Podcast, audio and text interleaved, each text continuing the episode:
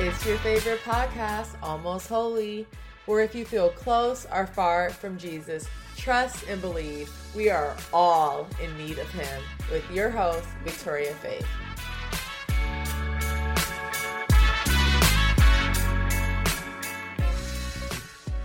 Hello, everyone. Welcome to another episode of Almost Holy.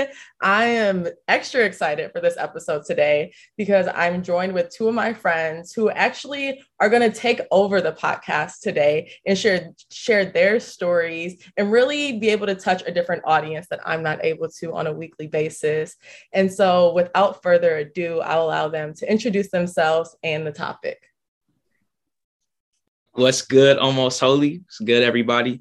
Uh, so my name is Israel. Some of you may know me if you've listened to uh, past episodes and past seasons. Um, if you haven't, go back and listen to that after you listen to this. Uh, but my name is Israel, a good friend of Victoria's. Um, 23 years old, uh, and I and I work in marketing, I guess, professionally. Um, but just a little bit about my church background. Uh, I grew up in the church. I'm a pastor's kid. Uh, my my parents are are pastors for an Assemblies of God church. Uh, grew up in the faith.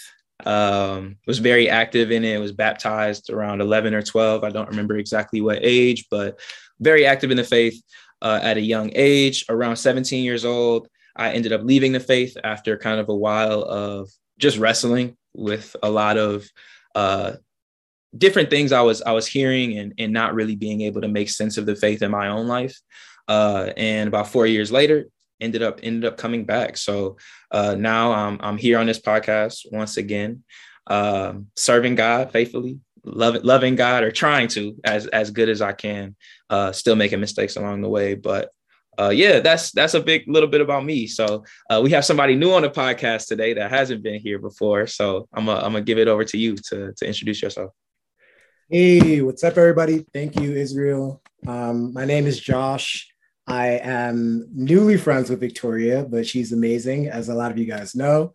Um, I'm from New Rochelle, New York, but I went to school in Boston and now I live in Long Island. So I bounced around New York a bit, um, but I'm currently in Long Island. And professionally, I work in human resources. So I do HR at a charter school. Um, I also do stand up comedy. So I'm hoping long term that I can transition to, into a full time comedian, but we'll see how that goes. Um, church background for me would be that my parents are both came over to the US from Congo. And so my family was raised always in a church context, you know. Um, we used to have Bible studies when me and my siblings were younger. Um, my father started a Congolese church in the US and then he left that church around the time I was about five to join the Salvation Army. And so the Salvation Army has two years of seminary school, and then you go and preach in your own church. And so all my life, I was kind of surrounded by uh, church context. I'm the youngest of four, so I'd watch my older siblings and kind of follow their faith journey. And I didn't really have to choose my own faith until I went to college. Um, I felt like up until that point, you know, my parents gave me my religion, um, in college, I got introduced to lots of different lifestyles, which I'll probably get into later. And I didn't really have to solidify myself into my faith until I was a bit more of a young adult. So, um, yeah, I've always been surrounded by the faith, but I didn't have to make that choice for myself until later into my life. But I'm excited to be here, and I'm excited to be here with Israel as well. Um, you know, we got a song coming out in two days. You might not mention it, but I hey, hey, hey. well, whenever this airs, it's dropping. Yeah, yeah, it would have been out already. Uh, I was gonna say you should plug your Instagram to the people for uh, you know, your comedy stuff, but my Instagram is Josh underscore Diakanwa. Uh, Josh underscore D I A K A N W A uh, Victoria might be uh, a little upset that we're on here giving ourselves shout outs. I was gonna say I've never done that before, but I felt cool doing it. Like you'll follow yeah. me on Instagram, you know what I'm saying? I think she messed up giving us the podcast. I should have came on here with a do rag. Right, right. Good morning, no, but uh, anyway, so today we have a, a pretty pretty good topic to talk about. So we won't delay any longer and try to get straight to it. But uh, as you as you hear we have two two men on this on this podcast right now. Um, and in our experience that's kind of a, a rare thing to have kind of men in the faith um, that are open about it and, and active in it. Um, so we're just going to kind of talk about just being a young man in the church um, and what that means for us and, and things that we've struggled with uh, try to be as open and honest as possible and transparent as possible without getting in trouble with anybody but um, yeah so i guess the first question uh, josh and you can you can start it off or i can start it off whatever it whatever works uh, is when you started to get serious about your relationship with god was the community of young men or how did the community of young men or lack thereof affect your walk with God? Yeah, no, that's a really good question. Um, it's I really like the question too because community is so important to the faith. And I've had seasons where I was like, nah, I'm gonna just read the Bible and pray by myself in this worldly context, and I should be good. But community is extremely important to the faith. And so um, I didn't really realize that until fairly recently. Um, like I mentioned before, I went to college in um, Massachusetts at a school, and it was a predominantly white uh, college. And so there was a Bible study group there. Um, but I had a hard time connecting to that group, and I was being introduced to so many different ways of living. Like, you know, I was a person up until college who wasn't really drinking, who wasn't really getting involved in drugs, who wasn't really partying like that because I went to an all boys private school. So I went to college in freshman year. I was like, oh, it's lit. Like girls live on our floor. Like, like it was a lot at once. And oh, um, you know, there's a stereotype about Pete pastors' kids. Um, for me, that was definitely true. Um, I got there and was just excited by all the different ways people were living. And so um, yeah, definitely didn't have as much community those first two years. But because I was raised in the faith, and I feel like this is true of most people who come up in the church or who have that type of context, I always did have conviction when I would be seeing my friends do things. My friends also could identify too that, like, yeah, you hear, but you're not really like that. Like, mm-hmm. so a lot of the uh, masks that I was wearing my freshman and sophomore year weren't really fitting to who I genuinely was as a person. And I mentioned the predominantly white institution thing because I felt like the Bible study groups and the resources there didn't really align with the questions that I had as mm-hmm. what it means to be Christian and Black in this world. Because yeah. during that time, you know, there are a lot of murders happening. I saw the, the documentary 13th and I got really jaded for a period of time my sophomore year. And so I had so many questions and struggled with finding community as well as my own faith my first two years. Um, I think it was during my junior and senior year that, you know, not only did I start to understand that I need to make my faith my own, it can't be my parents' faith, mm-hmm. um, but also that it doesn't have to look a specific way that'll make sense. I mean, it doesn't have to look like the Black Christian manual will be this, Josh. Like I can still take things from, you know, the Bible study groups that were available to me at my school, the friendships I have, the family I have back home, and I can find my own church. And so I started to pursue God in an active way for the first time my senior year. And so, you know, there are still ups and downs throughout that period. Um, people might be listening to this and be like, damn, but she was wild in junior year. What you mean by that? but I was looking, I was looking for the Lord. So don't call me out on nothing. Right. Um, searching.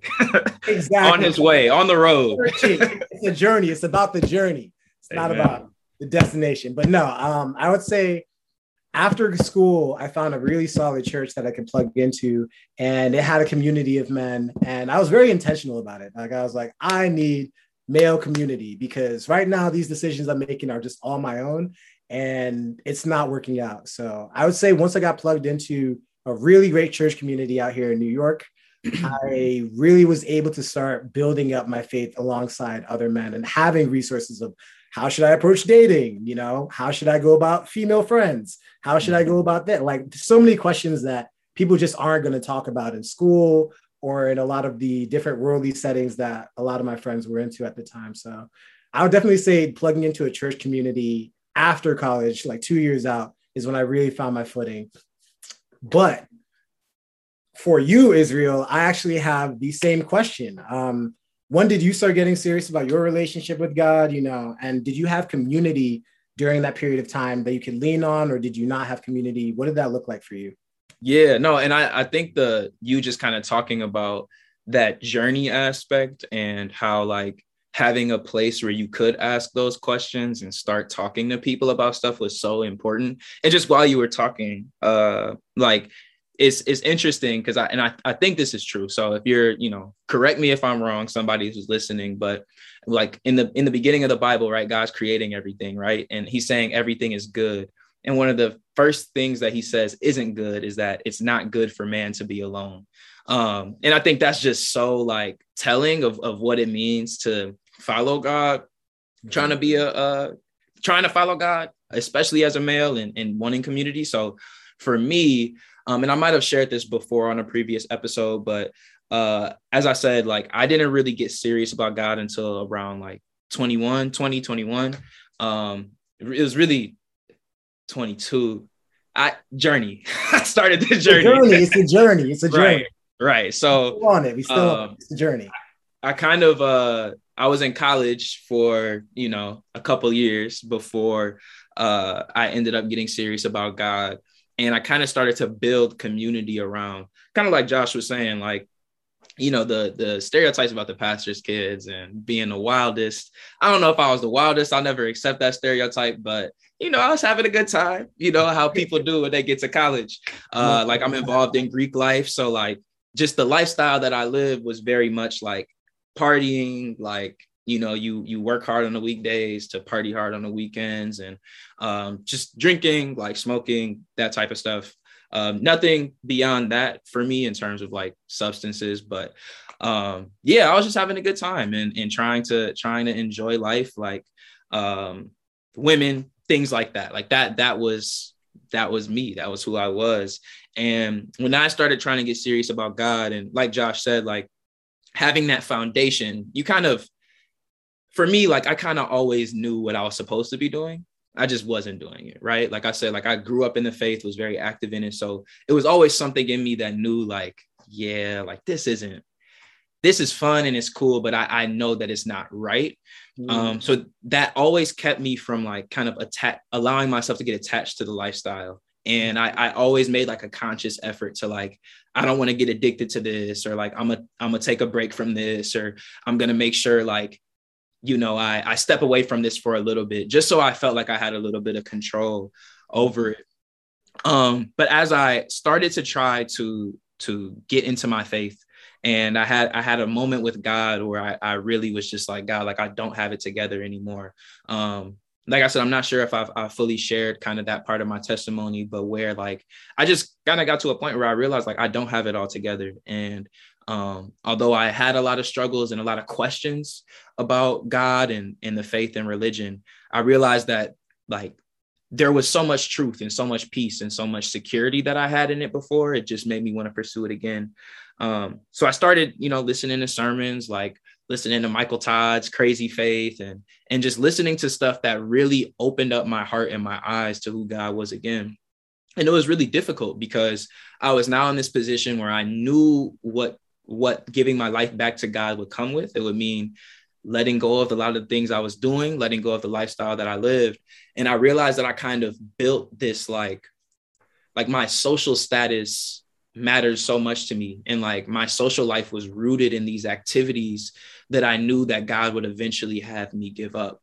Um, or just this mentality that I had, right? That God would eventually make me give up. So it was hard. And I think for me, most of my friends weren't Christians or believers. Um, and I, yeah, most is like, yeah, most of them, most of the people I was hanging out with weren't, or at least not living that lifestyle. Is is college, so a lot of people don't.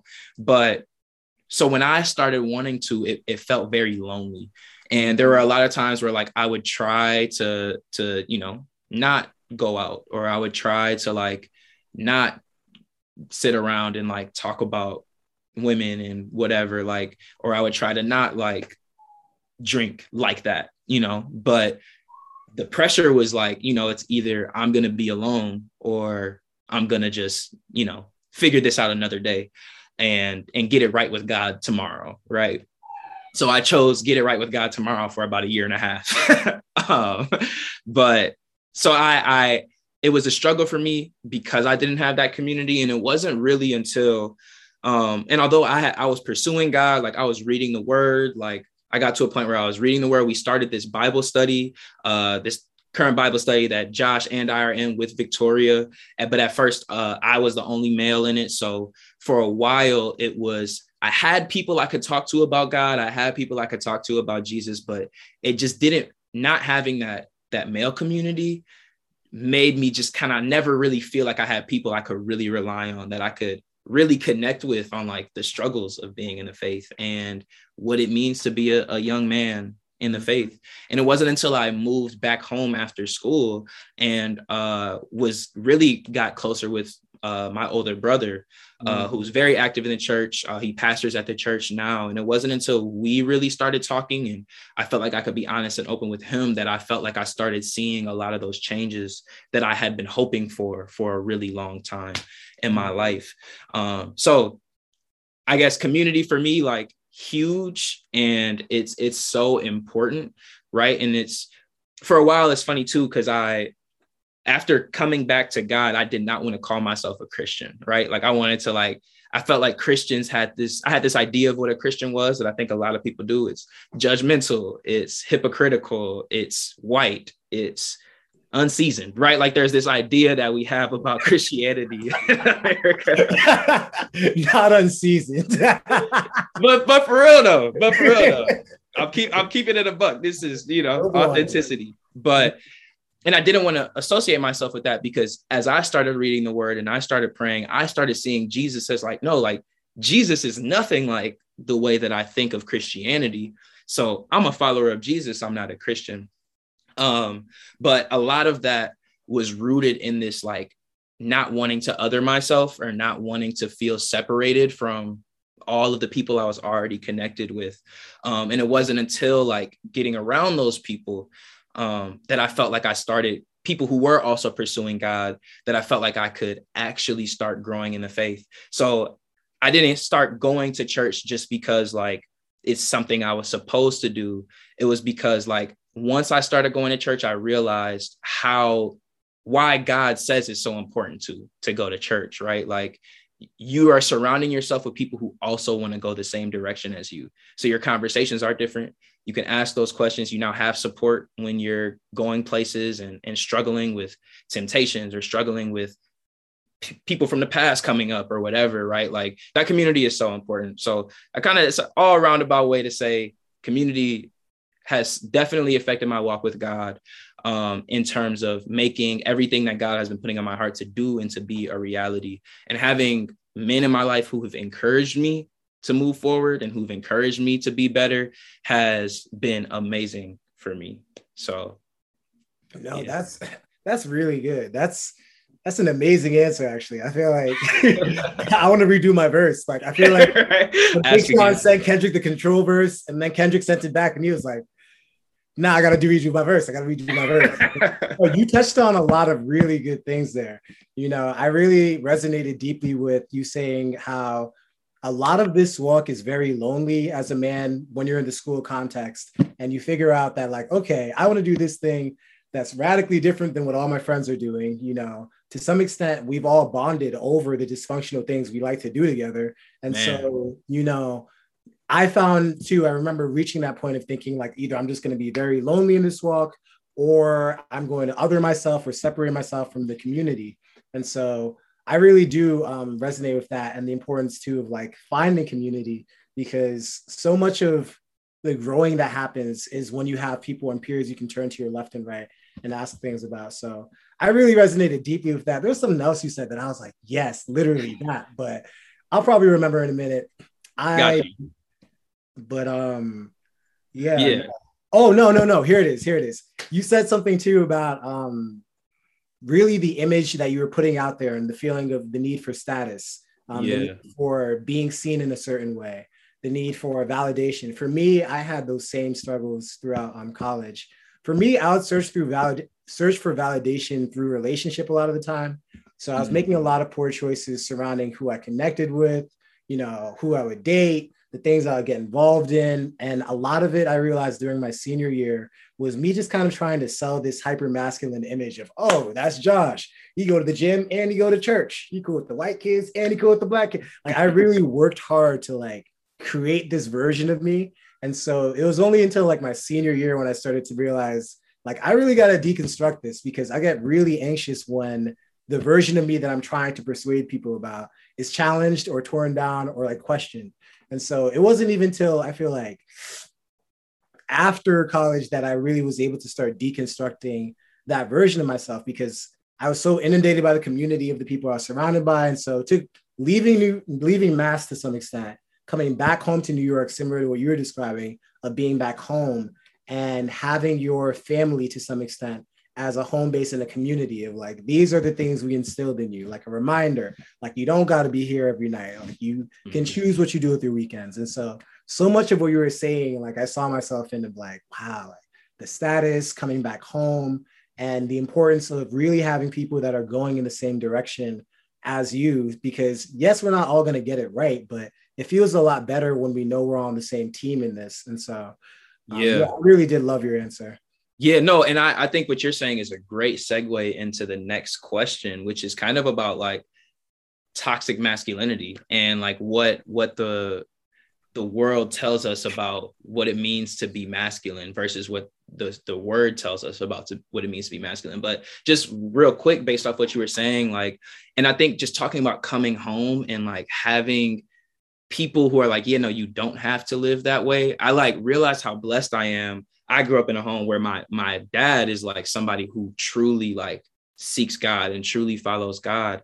And who he is and how he lives and the values that he has they're rooted in the word but I don't I'm not presented that in the media. I'm not presented that at school. I'm not presented that by anything right? But everything in the world is telling me I need to be this way. I need to act this way. And the only thing one of the only things, and it's funny too, and I was going to talk about this a little bit later, but as we talk talk a little bit more about relationships and all of that, but like the way that my dad treats my mom has always been an example for me. And it was when I got into a relationship and I found myself at a point where I was treating my girlfriend not in the best way that I was like, no, like there is better. Um, so just that example portion, I think is just so important. Mm-hmm. Um, yeah. of like having that at home and for the people who don't like finding that example one in christ but also finding those people who are examples of what it means to be a man spiritually mm-hmm. and according to the word is so important for that. Because when you start going into the world and you start living life how you do you will always have somebody to look at and say this is this is what you know a true man really is. So um yeah but quest the question though uh is just uh, as we know, toxic masculinity is prevalent in our culture, uh, and the nature of Christ, which is rooted in the fruits of the Spirit of love, joy, peace, patience, right? Those kind of oppose the ideas of masculinity in the world. Um, so, I guess two questions kind of one, like, what do you feel like is what the world presents as masculinity versus what the word presents as masculinity and two how does that affect you and how has that affected you in your walk with god and your relationship with god? And it's funny because we just had a conversation about this last week so. Yeah right? No it really um it's crazy how whenever people list the fruits of the spirit they're like love joy peace but nobody says self-control. It's, it's crazy to me that we all just skip over that one. It's really interesting. But, but um I really did like what you said about your dad too. I think that's shaped a lot of my idea of how to be a man. Um, toxic masculinity is obviously very prevalent. I think I've seen a variety of forms in my all boys prep school context where, you know, we celebrated competition, winning, being tough, being athletic. Like those are the things that are praised. The guy that can go into the locker room and say, Yeah, I'm talking to these girls, like the people that um, pretty much asserted themselves and were the loudest were what we celebrated in my like high school context. But I think having a dad who was more so gentle, you know, more so patient and kind, no matter how crazy it got at school, I would go home to that home context. And so um, my dad is a soft spoken leader of our household and but he also enables my mom to take lead within the home. So mm. what that looks like is, you know, my mom's making most of the decisions for me and my siblings. Um, she's leading our Bible studies. He's encouraging her to preach at the church they led, which yeah. is, I would say, atypical of African men in general, but I don't want to generalize or whatever. Um, but for yeah. me, seeing that next to my peers when we were in that African church, where the women weren't encouraged to go on and get their bachelors or speak in front of groups, seeing him encourage her and empower her in that way has always had like a root of how I would become as a man and how I would want to treat my partner. And I didn't really realize that until I got into a relationship. But the toxic masculinity has always been prevalent around me because of my high school context. I think that it started to shape the way I carried myself in college when I kind of saw the different ways you can live your life and when I saw how status plays a role and when I saw that we have girls on our floor, uh, I was wilding. No, I'm saying I was um, not for a while at least. Then I started, but um, yeah, no, I think that um, that root of what I saw as a child of the way my dad was a gentleman. You know, my dad's the type of dude that cleans up the house when my mom leaves on a trip and comes back. Um, he's doing the dishes regularly, and the image of seeing my dad do the dishes was enough to kind of create in me the idea that there's different ways of being a man. Like the mm. archetype of masculinity doesn't have to look like, you know, I come home in a suit and tie, drop my suitcase, drink a beer, and watch the game. Like it looks like, no, I'm helping my partner, you know. Oh, another example, small thing, but I just, because of the ways that my dad shaped masculinity, and I'm realizing as I'm speaking, but like, um, another thing my dad realized and delegated to my mom was that he's very much not the most financially savvy person. Um, mm-hmm math is not a strong suit. Accounting all of that. I'm very similar to him in that way too. Uh, almost failed gb 112 and 212 Many people know what that is. yeah, um, but my dad has never really been the type of person that you know is financially savvy, and so he pretty much openly delegated that responsibility of you know the payments that we were making on the car, our home, the rent in the apartments we lived in growing up, and pretty much just gave her the responsibility and trusted that within her and made it very clear to us that I'm not good at this, but your mother is. Like he would say that to me and my siblings. And so that kind of instilled the idea that to be a man, you can share responsibility. To be a man, you don't have to be the loudest. You can be a soft spoken person. You know, to be a man, you can be a person who helps in the kitchen and does domestic activities alongside with your partner. So yeah. I think that despite you know seeing and being introduced to a worldly context of what masculinity is you know and what's celebrated by movies and media and culture and even getting lost in that throughout my time in college the seed that my dad implanted of just doing these things and carrying himself were things that i always remembered and had the potential to be and yeah. so i think that coming home served as a grand reminder of like oh i can't be coming home while drunk every day. I got to look my parents in the face in the living room.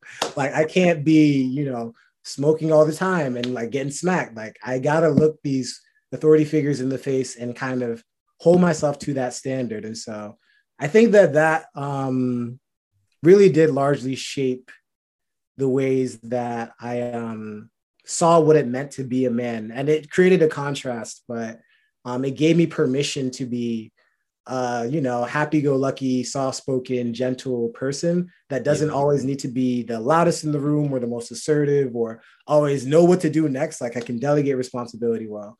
And yeah. um, I was going to tie into relationship, but I think we're going to get into that next. Yeah. Oh. No, and I, I did want to comment on some of the stuff that you said though, because I thought that was some of it was so good. And and I know you led our Bible study last week and we talked about leadership, right, as it relates to like the scriptures and as uh versus what we see in the real world. And I think so much of that is so true. And I think, you know, like people always talk about the man is supposed to be the leader of the household. We're not here to discuss that um, if that's not something that you believe in, but um, there's this idea, and I think this is why Jesus is so so cold. But there's this idea in the world of like to be a leader that means being the best at everything and commanding people on what to do. Like it means like being the strongest, it means being the the most I don't know, the most good looking, it means being dominant, it means like in the world, right, what it means to be a, a the the man's man is you know you get the most girls you got the most money right? Like you got the nicest nicest cars nicest nicest mm-hmm. clothes right it's all about dominance and like being the best and i think just as you were talking about your dad and how like he like let your mom lead in so many ways i think one thing that we forget is like and what jesus showed is to be a true leader you become a servant right mm-hmm. and like to be a true leader you humble yourself and recognize where your strengths are and where your weaknesses are and yeah. you help and allow the people that you're leading to lead in the areas that they're best in. Like yeah. a true leader recognizes a true leader leads from behind not from the front mm-hmm. right? And like these are concepts that jesus constantly talked about um but it's so countercultural because we think if we're a leader we have to be the face we have to be in front we have to be the one that that everybody's looking at. And i think it's the same thing for for being a man right? Like that's what we think it means to be a man or to be a, a man's man i guess.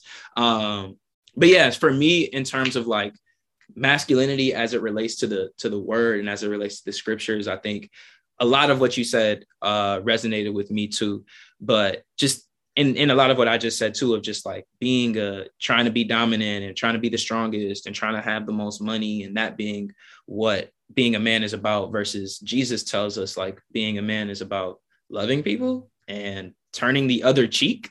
What? like, no, nah, like I was I was told from when I, I learned in school, you know, somebody look at you wrong, like you you swinging first. You know what I'm saying? Like, like you have to be ready to box at all times. But Jesus tells us to to allow people to to speak ill of us, to allow people to talk crazy about us. Um, and that just is so like it almost like doesn't register, you know, like to to hear as a man when somebody talks crazy about you, you're supposed to bless them, like mm-hmm. love them, you're supposed to like forgive them. Like, no, like I'm supposed to tell them run they ones, you know, like that's right, right. That nigga ass. Um, Sorry. But yeah, so so I I've definitely wrestled and struggled with that, especially as it relates to my relationships with my uh friends who aren't of the faith. There's these like there's this uh this trend or these shirts. I don't know if you've seen them before. Uh, that people wear. It says like saved, not soft. I don't know if you've seen those before. No, there's there's these shirts people wear that says say saved, not soft. And I think um what I think about those shirts is another thing. But like I, I, think that's the mentality when you're around people who who aren't saved, right? And they're living by these this code of like to earn respect from them, you have to like fight back, right? Like that's how you earn respect. You get in this kind of tough place where you feel like I, I want to show the character of Jesus, but I also want people to respect me. And you can easily get get trapped in this like, well, I can't be, I can't minister to people if they don't respect me. Like I have to, if I'm gonna show them who Jesus is, like I need to be respected too. But then also knowing that like what Jesus tells us to do is like not fight back. It becomes really hard to to balance that. And I think I've struggled a lot with finding that balance between wanting people to respect me and wanting people to not look at me like I'm somebody they can just like say whatever to or whatever, but mm-hmm. also trying to to be more like Christ. And the more I've grown in my faith, the more I've learned is there's not really a sweet spot there. You kind of have to choose, right? Like what you're gonna be and what you're gonna do, and let let God do the rest. Um, so that's that's a way that I've personally struggled um, with kind of that that masculinity, toxic masculinity culture, whether it's toxic or whatever. But yeah, yeah, no, that's really good. That's and I really liked how you led with and constantly weaved in the fact that you know, we are called to be servant leaders, and you know, Jesus was the first person to serve on the group, and so you know, he would demonstrate that in things like washing the disciples' feet, you know, being a person who is quick to host and quick to love others, and so I don't think oftentimes, you know, we have the visual image of like, yo, this dude got on the floor and washed his bro's feet. Like I got a lot of friends that I'm not dapping up a certain way. So to look at it that way and see what the idea of what it means to, you know, truly put yourself second and serve um, is important in a leadership context, in a masculine context, but also relationally too. You know, if you're with a partner or, you know, in a romantic relationship. And so I wanted to uh, one thing that I'm sure that during our time talking, people are going to want to know about is about romantic relationships. You know, what does all this of masculinity mean in the sense of who you're dating, who you're talking to, and what does that mean to be Christian, masculine, and in the world where sex is celebrated and sex is everywhere what does that mean for you? You know going off of what toxic masculinity says uh, the more sex you have the more women like you what i don't know that's what it is though that's i mean that's what we're saying in toxic masculinity and so um, what are your thoughts on the way that the world pushes, you know, relationship and how we interact with women, and what does that mean for you as a Christian man? Yeah, man, we might need a whole episode to talk about that, to talk about like just sex, but because there's so much that I could say about it. Mm-hmm. Um, I guess I'll just talk about my own testimony and like my own struggles with it, uh, and let the listeners kind of see themselves in it if they do. Um, so for me, I was somebody, like I said, like very raised in the church. Like my family is is very, very uh, devoted to God, and um, I was somebody who like, you know, I was didn't hadn't had sex or anything when I was like 13, 14, right? So this is the time when like everybody's starting to, you know, do the do the thing, and, and at least around me in school and stuff, and I hung out with kind of everybody. So I'm around the people who are wild and not in class, but I'm also around people who all they do is school. So um, I kind of got started to get introduced to things like porn and and things like that um, at that at that younger age. And I think originally when when I started getting into it, started getting into porn, um, I was at a point where I wanted to fit in and I wanted to feel like I could talk about the things that other people talked about. And I wanted to feel like because the people who were the men that, you know, the guys that all the girls liked, like that's the stuff they were doing. And I wanted to be like that. So uh I I started looking at it and uh from there started like uh what's been ever since a lifelong journey of like struggling with it and and trying to stop and then falling back into it and then trying to stop and then stopping for a little bit and not knowing how to and uh like not liking myself for doing it right? Like there's it's been a big thing. And i think that has been the biggest like mm-hmm. uh detriment to me in terms of kind of a, adopting this toxic masculinity thing. This like i'm supposed to dominate. I'm supposed to like all the girls are supposed to like me like i'm supposed to like take control at all times and be able to sleep with whoever i want to sleep with whatever. Um so i guess i didn't expect to get this you know get this transparent on here but um you know as god leads so i I, I I struggled with that for a while. And looking back now that period where a time where I thought it was about me not being able to reconcile God from a logical standpoint and not feeling like the evidence was there and you know not being feeling like you know what about evolution or or what about all these questions I had I I realized that it was way more about wanting that the sexual desire that was like growing in me um and not wanting to feel guilty about it. Like just not wanting to feel guilty anymore about doing the things I was doing. Um so as as we talk about romantic relationships and and sex i think a lot of what our culture I, I, do think a lot of what we're taught about it comes from porn and a lot of guys have this the ideas that we have about sex come directly from that.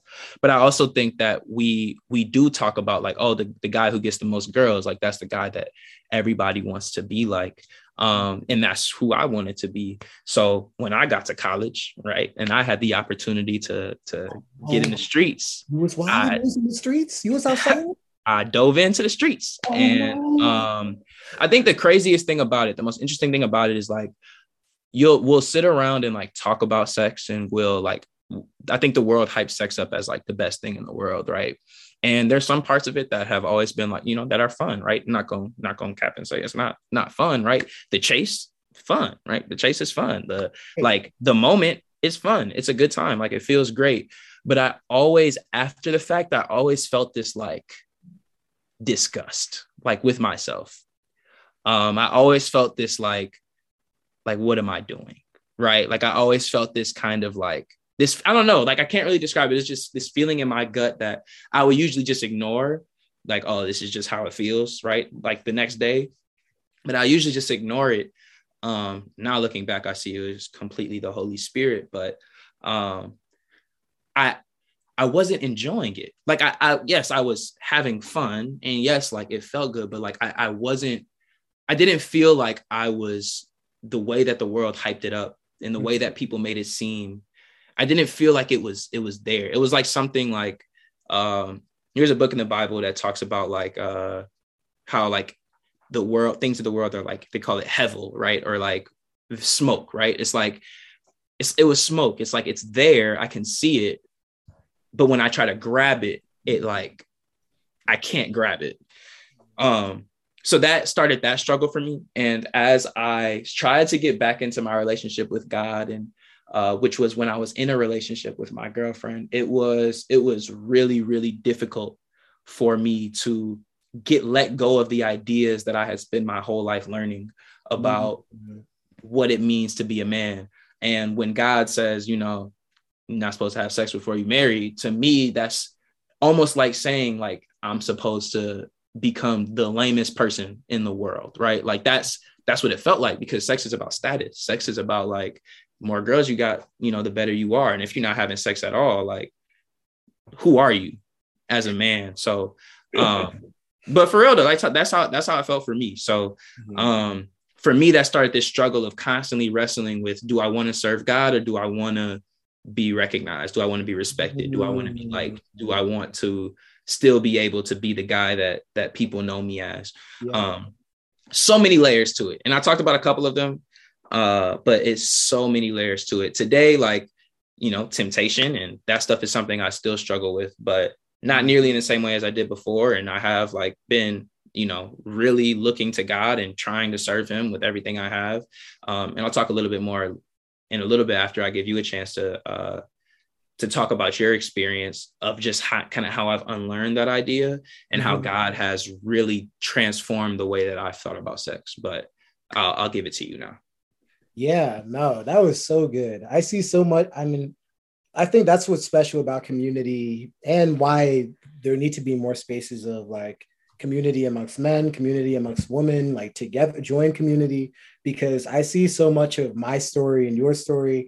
And I'm sure we're not the only ones that experience a lot of these different feelings and tugging things, struggles with lust and whatnot. Um, for me, similar to as you described, like the gateway for that mentality was porn at an early age in like what freshman year of high school.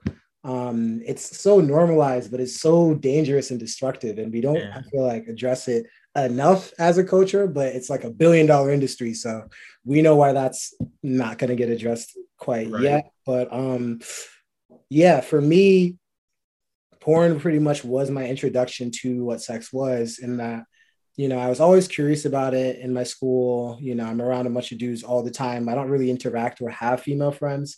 And I have a sister, but she's off doing her own thing. And so much of how I first initially understood women to be was just through porn and i think that that idea of you know needing to be a person who can dominate you know in relationship and like i don't know treat people as though they're disposable to some degree mm-hmm. Became something that i carried with me into college and became you know something that i really had to work intentionally to unlearn after college if anything if i'm being honest you know i had all this pent up questions i mean all these pent up ideals of what you know sex and relationship was that came from such a bad place that mm-hmm. I went to college and kind of carried a mentality like of like I mentioned before, you know, treating women as though they're disposable and not necessarily seeing people for who they are, treating relationship as well as transactional and not being very present in them.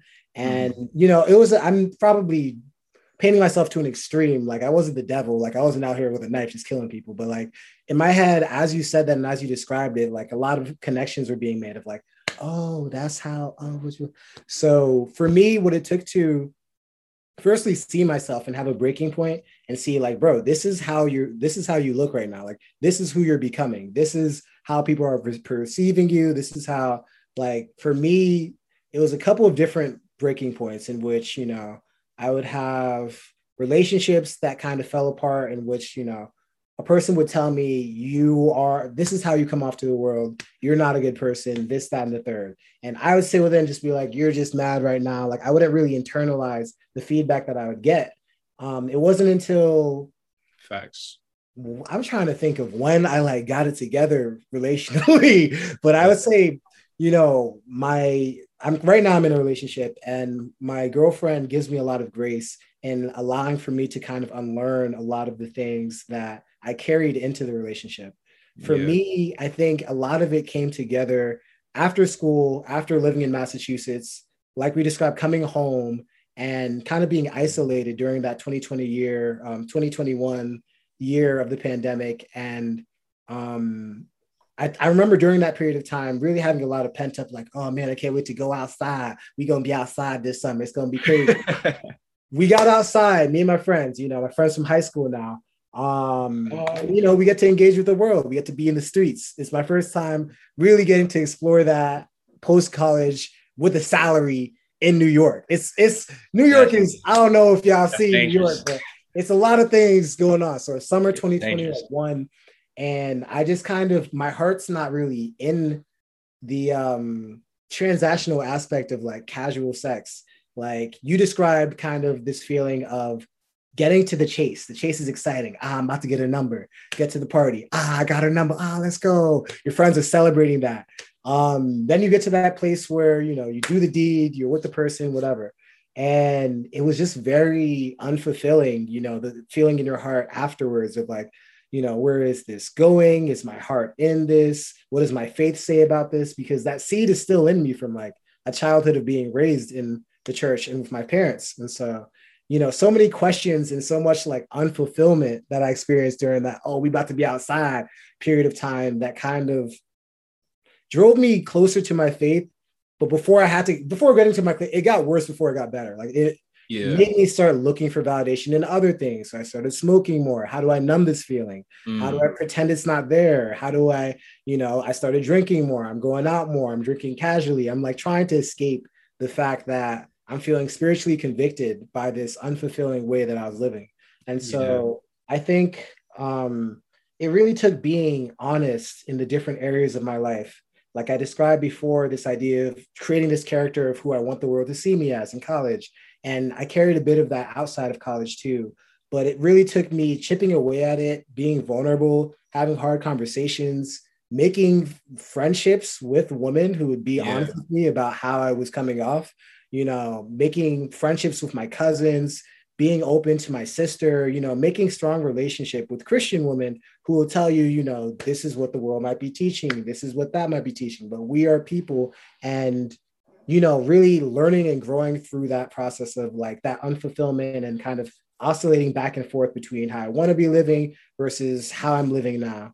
And so I think it was a combination, you know, of being intentional about forming strong, honest intent. I mean, yeah, being intentional about forming strong, honest relationships, you know, plugging back into a church community, yeah. which you know, my girlfriend helped me do in a tremendous fashion of like, we get to church the first Sunday. She's like, we joined the Bible study group. I'm like, what?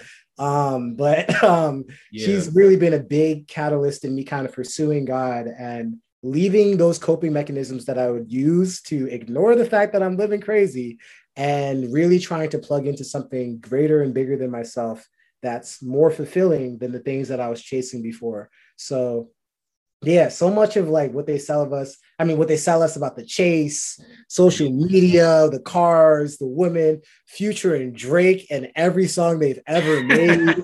like, so much of the world is like programming for men, like, yeah, this is how you be a man, nigga. Like, yeah. and it's I don't know if they're Future or Drake are ever going to tell us about how lonely and unfulfilling that is. They probably won't. We're not going to get. Drake tells us in every song. We just don't listen. Yeah, we just don't listen. Like the chorus is just "I'm hurting. I want to die." I don't know. But they're not. Yeah. We don't get that message. We don't get the other half. We don't get what happens after. We don't get like the conviction, the emptiness. You know. So yeah, yeah, I think that's a, a, bit of you know my story, but also I'm realizing too just how that's what's celebrated in our culture with you know yeah media, with social media, with everything. Not even I not even just social media, but the way we're socialized in classrooms and we could go on about this. I'm trying to not be long-winded. Yeah, yeah. I really do love this topic. So yeah, um, no, and I, I just wanted to I just wanted to add, and I think like it's important that we talk about this, right? Like we're we're not gonna sit here and be people who are like, yeah, no, sex is sex is it sucks. It's not even fun. Like I don't know, we need to all stop doing it because waiting till marriage is better, right? Like that's that I would be capping if I said that it that it was like. Yeah, like I, you know what I'm saying? Like I love waiting, right? But oh think, no, like, it's hard. It is, it is not easy. Yes, but but I think what we what one thing to we, we got to make sure we point out is that like the gospel is not about waiting until marriage it's about jesus right? Mm-hmm. thank you thank you thank you. I wish i had like a soundboard. Right uh don demarco. No I don't know if you watch battle rap. Anyway, um, dang, what was I saying, John? You distracted me, dog. That's good. Uh, you got the bar. You went crazy. You threw it off the backboard at windmill. It was the, the gym oh emptied out. Um, yeah, like the, the gospel is about Jesus, and like I, I think the thing is that like one of the the hardest things when people hear this, like you're not supposed to have sex until you're married if you're a Christian. And I think that's a big reason why a lot of guys are just like, well, I don't want to be a Christian then, right? Mm, yeah. Because before you have an encounter with the Holy Spirit, like before you know Jesus, like sex probably is one of the best feelings, right? On this earth, right? Sex is probably one of the best things that you experience on this earth. And Josh and I didn't one day just wake up like, I'm going to follow God. I'm going to stop having sex, right? And I'm, I'm going to speak for myself, but I think Josh would definitely agree with me in that, right? It's as we started to develop our relationship with God and as we started to try to step out on faith, God began to like show us life in, in such a different way. And we started seeing how good God was and how good, like, when you start to feel that like the purpose, when you start to feel that intimacy with God, when you start to like walk in in the peace and confidence of knowing that like God is with you and he's watching over you, like when you start to see him answer your prayers, when you start to see him like move in your life and and transform you from the inside out, the feeling of of being close with God and the feeling of honoring God becomes way more important to you than the few minutes or whatever that you get from like having sex, right? Like the the feeling of being intimate with God becomes way more important and way more uh yeah, just just more important to you than than the feeling that comes from sex because as we were talking about like it's just not fulfilling like and i think anybody who's who's in the streets or whatever like that sex is is outside of marriage. I can't speak for what sex inside of marriage is like. I'm not there, but I can say sex outside of marriage is like very unfulfilling, but God's presence is so fulfilling. Mm-hmm. Um, and, and it really starts with developing a relationship with God. And for a while, I was trying to have God and sex, right? I was trying to, you know, build my relationship with God, go to church on Sunday, you know, be in the streets on Monday. I was trying to read the Bible and then go party and then have sex with somebody and then try to come back and pray in the morning. But because of the nature of God, right? Like the that I I couldn't do it. Like I felt so convicted after, and I felt so like that I lost that intimate. I felt like I would lose that intimacy when I would wake up in the morning. And after a while of going through that feeling, I ended up just choosing like, no, like I have to follow God. And I still struggle sometimes. Like it's not, it's not a perfect journey. Like mm-hmm. it's hard. But I just wanted to point that out because I don't want to act like sex isn't a, a, a fun thing. I'm not going to act like it's not something that doesn't feel good, but it's there's a God that's so much better than sex and so much better than than what sex can bring. And sex itself isn't isn't bad. And I also want to talk about that too for a little bit. I know Victoria probably gonna be upset because I think we we've been going a little we've been going a little long. But um like I, I, think we think about God in, in terms of like, okay, God has all these rules for me. God doesn't want me to have fun. God doesn't want me to have a good time. And like, no, like God created sex, right? One of the first commands God gave us is have sex, like be fruitful and multiply, like enjoy the gift that I'm giving you. Mm-hmm. All he does is want to put a container around it that makes it work, right? He wants to put rules around it that make it beneficial for you and everybody else. Right now, uh, a lot of us are having sex and then dealing with broken hearts. We're having sex and dealing with messed up relationships. We're having sex and dealing with arguments and toxicity. We're having sex and, and dealing with a bunch of stuff that STIs, right? We're having sex and dealing with all of these things that God didn't create us to to experience when we have sex. Um, and this example that I kind of thought of as we were preparing for this uh, podcast is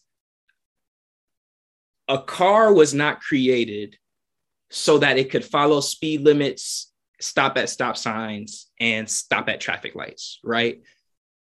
When you're driving a car, there are rules to the road. Like there are things that you, there's a speed limit, there's a certain thing you got to turn on your blinker when you turn. You got to, I don't know, like look out the windows, rear view mirror when you're backing up. When you switch lanes, you got to look into your mirror. You have to stop at a red light and you stop, or you stop at a stop sign. Like there are rules to the road. And I think sometimes we're so focused on the rules and think that the rules are the problem. The rules of the road were not created to stop us from enjoying being in a car. The rules of the road were created so that we could enjoy being in a car and so that we could get to our destination. Mm. The rules that God has created around sex when it comes to, um, I feel like I'm preaching today. you are going crazy right the, now. The rules that God created as it related to sex is not so that we don't enjoy it, it's so that we do. Because if you started driving around and there were no rules to driving, Mm-hmm. We, you would be getting in car accidents and yep. you would not make it to your destination 90% of the time because you would hit somebody or somebody so would hit you. The point is so that you can drive your car and your car can stay safe and you can get from point A to point B. In the same way, sex is great. It's amazing. It's created by God. But God puts rules around sex so that we can enjoy it without crashing into everything when yeah. we do it. Oh my gosh, yo, that is crazy. I feel like Guru in the studio when Jay Z dropped this verse, just whoa! you really, I love that metaphor. I'm gonna steal it and say it was mine. I might even try to make a joke from it, but that's really, really good. And when you said it, I wasn't sure where you were taking us with it, but you know, the crashing, the speed limit, you know, STDs, broken hearts. There's really a strong parallel that you created there. That's really, really really good. I can't wait for you to start your church. Anywho, nah. um, I'm, I'm I'm in there. It's, I'm a rapper, dog. I'm a rapper. A rapper, but that church is coming. um, we go freestyle all day. We go freestyle. Uh, oh yeah, no, I'm excited. Wow, I am so excited. Um, and yeah, I, I just want to second that. That you know, God did create. You know, sex is a good thing, and all things God created are good but the world perverts those things and does that for people to gain power, money, steal. The world perverts anything. You know, the church is an institution, but it's by, created by people. And so things created by people can be perverted. Sex is a great thing, but people take it and pervert that thing. And so, you know, the things that God creates, humans, me, you, organizations, faith, are meant for our good. But so many of the things that we have available to us are used and abused and that's where pain and heartbreak happen. And so that was really good. And I'm still reeling from it. Um, so some of the things we mentioned, we did mention that we're both on this spiritual journey. You know, we're not at this point where we've arrived. We're not at this place clearly. where we clearly speak down on anybody. We're not at the. We talked about it. We are in this race too. We connect on that. We talk about yeah, yo, it's getting hard around mile five. It's like yeah, bro, I'm struggling at mile six. Like we're all kind of in this race together as a community. And so, um, what are some of the things that you're learning through the past year? What are the, some of the things you're learning through the conversation? But some of the things that you are learning that are helping you to stay on track as a man of faith, to stay on track as a man in your relationship, and just that kind of encourage you encourage you during this journey? Like, yeah, things that you keep you going. Yeah, so I used to uh, be a huge Nipsey Hussle fan. Like that was that was my guy, and I used to look up to him a lot before I found Jesus, and Jesus became the person that I looked up to the most. Right. Um, but one thing I've always pulled from Nip and that I love is just like that concept of the marathon, right? Like mm. it's a marathon. It is not a sprint. Like it's a it's a game of endurance. Like you are you are not gonna flip a switch one day and then now you're holy and you're performing miracles and healing the sick and praying 12 hours a day, right? Like that that's not what this Christian life is about. Like it is truly a marathon and like sometimes it gets tiring and sometimes like you trip and sometimes you don't want to get up but you have to get up and keep going. And every time you get up and keep going like god continues to prove to you how faithful he is.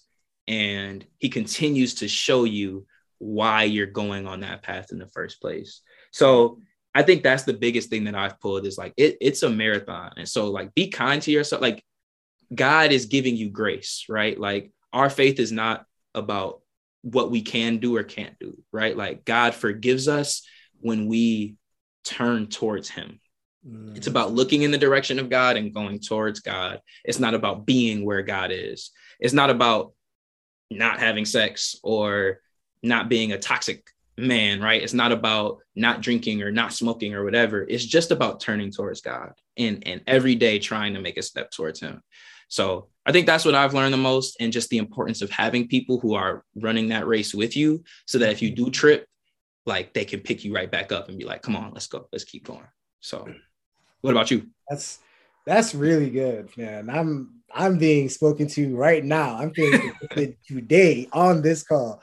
Um, wow, wow, wow, wow, wow, wow. Shout out to the Holy Spirit. Yeah, yo. Uh, he going to he. Um, but for me, yeah, a lot of this past year, I would say I'm learning the importance of community, like you touched on, and how we need people to be able to check us. We need mentors. We need people that are running this race with us. Um, you know, and that like similar as you mentioned too, like this isn't like God is an evil parent looking to discipline us. He just wants a better lifestyle for us as people. The things that you know he's asking us to do are to make it better, not worse. There is no punishment. Forgiveness is real. And this is the message of love. And so, you know, sex is meant to be in a container so that it can be enjoyed. You know, right. so much perversion exists because we live in a ruleless society where everybody's taking advantage of everybody and there's not a thing or a code that unifies all of us. And so I think that so much of this message of love, because Christianity, you know, in one word would just be a message of love, is meant to make our lives better, not worse. God is not going to smite you or strike you down. God is not out to get you. We're all in this race together. So don't let a pastor tell you that you're not good enough or that he's never sinned. We're all right. kind of a community. And because we're a community, you know, we can check on each other, we can hold each other accountable. I can reach out to Israel and paint a situation and he can say, nah, you know, you probably were wilding, like you were doing too much he can reach out to me. We can reach out to victoria. You know community is so important because you know this faith journey is not meant to be done alone. And so this year i'm learning that more than ever. And our bible study group is an example of that. The church i got plugged into i have men that hold me accountable. And you know the more and more you kind of allow yourself to be um, devoted the more and more you learn and just kind of remain curious about the faith I feel the more you see God and the more curious you get and the more excited you get. But you kind of have to look for it and buy in and find community and you know choose to pursue to get to that place. Yeah. No, you're saying a lot of good stuff and I think like as even as we talked about uh the Bible study that we have, right? And and Josh wasn't a part of it then, but when our Bible study first started, it was not like I think sometimes it can be intimidating for people to like find Christian community because they feel like, oh, like I can't be around you, right? Like I you're you're too I'm not good enough for you, right? Mm-hmm. And one, I think that's just a lie, right? Like nobody nobody cares that much about what you're doing if we're being honest. Like no you know like they people love you but like, like nobody's nobody's thinking like ooh look at this person. They're going they're sinning. Like nobody nah, they hating on me. My ops is hating on me. My yeah ops. nobody's nobody's thinking about you. I swear. Um but like I think we also have this idea that we have to like clean ourselves up before we find community or clean ourselves up before we get to church. So what I was saying is like when we started our Bible study like none of us knew anything about the scriptures. None of us was following god correctly. We just all were like man we should i, I need god. I know i need god and i don't know where to start. So we got together and we would have bible study. We'd be in there cussing up a storm. We'd be in there talking crazy. We'd be in there we'd read the bible. We talk about stuff as if we had no idea what we were talking about right? But we would just come together around jesus and at first we would finish and then we would go party, right? Because we would do it on we would do it on Thursdays. But over time, it's not about us, it's about God. And when you come together around Jesus, like God will do the work of changing you for you. Like don't try to clean yourself up to go to Jesus. Jesus is who is going to clean you up. So mm-hmm. go to Jesus to be cleaned. Don't go I just I just got my car detailed last week and it would be very stupid of me for me to shampoo my carpets and wipe down my dashboards and buff my buff my car all around and then pull up to the detailer like do your job. Yep. That's a waste of money and time. Like you go to the detailer to get your car cleaned. Same way you go to Jesus to be cleaned up. Um, I'm done. Y'all can that boy on fire today. It's the Potter's yeah. house in here. This is our podcast. Who's Victoria? Not right, right, right. Y'all with us every episode. We're doing a spinoff, you know. That's what I'm nah, saying. Is it isn't Josh? Now, we need a better name than that, but uh, um yeah. Yeah, I, I think it's a good place to to end. Um, hopefully, we didn't go over the time limit that we were giving. Um, but I guess what would be your last like concluding thought of like a few sentences of just like what if there's one thing you wanted the listener to walk away with, what would you say? Um, you know, I would want people to know that um, Christianity is a message of love, and you don't need to come perfect. You just need to be curious and open to it. Um, community is important. This is the this is going to be mad commas in this sentence. So let me okay. Christianity is a message of love. Um, God loves you, and He just wants better for all people. And you don't have to be perfect to be a part of it. You just have to be willing to seek Him. Um, and all those other things will be added onto you and will happen for you but you just have to be curious. You don't got to be perfect. You just have to be willing to seek it and understand that, you know, it's a much more fulfilling way of doing things when you choose to seek it. I like that. I have mm-hmm. nothing to add. I think that was a really good closing message. So, um, next, what Victoria always does is do the the sinner's prayer. So I can lead us in that. Um, so I guess if you're if you're somebody who's like listening and maybe you don't know Jesus or maybe uh, you used to, you know, want to follow God, but you kind of chose the streets or whatever. For whatever reason, you're not somebody who's currently following Jesus, but but just through listening to this podcast, you want to make that decision to to give God a chance again, to open up your heart to God again and start getting on that marathon. Um, we're gonna walk through a prayer with you, and hopefully I remember how to exactly do it. But really, what what this moment will be for you is you making the decision to turn away from the way you've been living life. That doesn't mean getting out of it, that doesn't mean changing yourself, but just turn towards God and, and figure out what God has to say about you um, and believe in, in that Jesus Christ is Lord. So I'm gonna walk us through it. Uh, so if you're listening, you can bow your head or close your eyes or whatever's comfortable for you. Uh, but if you could just repeat after me Dear God, I come to you today a sinner. I believe that Jesus Christ died for my sins and rose from the dead and ascended into heaven. I turn away from my sins, God, and I turn toward you and I accept the life that you offer me. Uh, in the name of Jesus, I pray. Amen. Amen. Cool. So uh thank you for your time, Josh. You know, it's a great conversation. I don't know why I'm thinking you like I'm the one who's hosting, but one of us, one of us has to get together. This was a great space. This was really fun. Um, thank you for having this conversation with me, Israel. And thank you to Victoria for having the both of us. This is a great platform, yo. I'm about to tune in. yeah, y'all need to tune in to every episode of Almost Holy. And if you haven't listened to all of them, go back and listen to all of them. Uh, and I think you'll even see this marathon that we're talking about. So cool. Thanks again for listening. If you have prayer requests, praise reports, or anything else Almost Holy related, visit us at almostholy.org. God bless.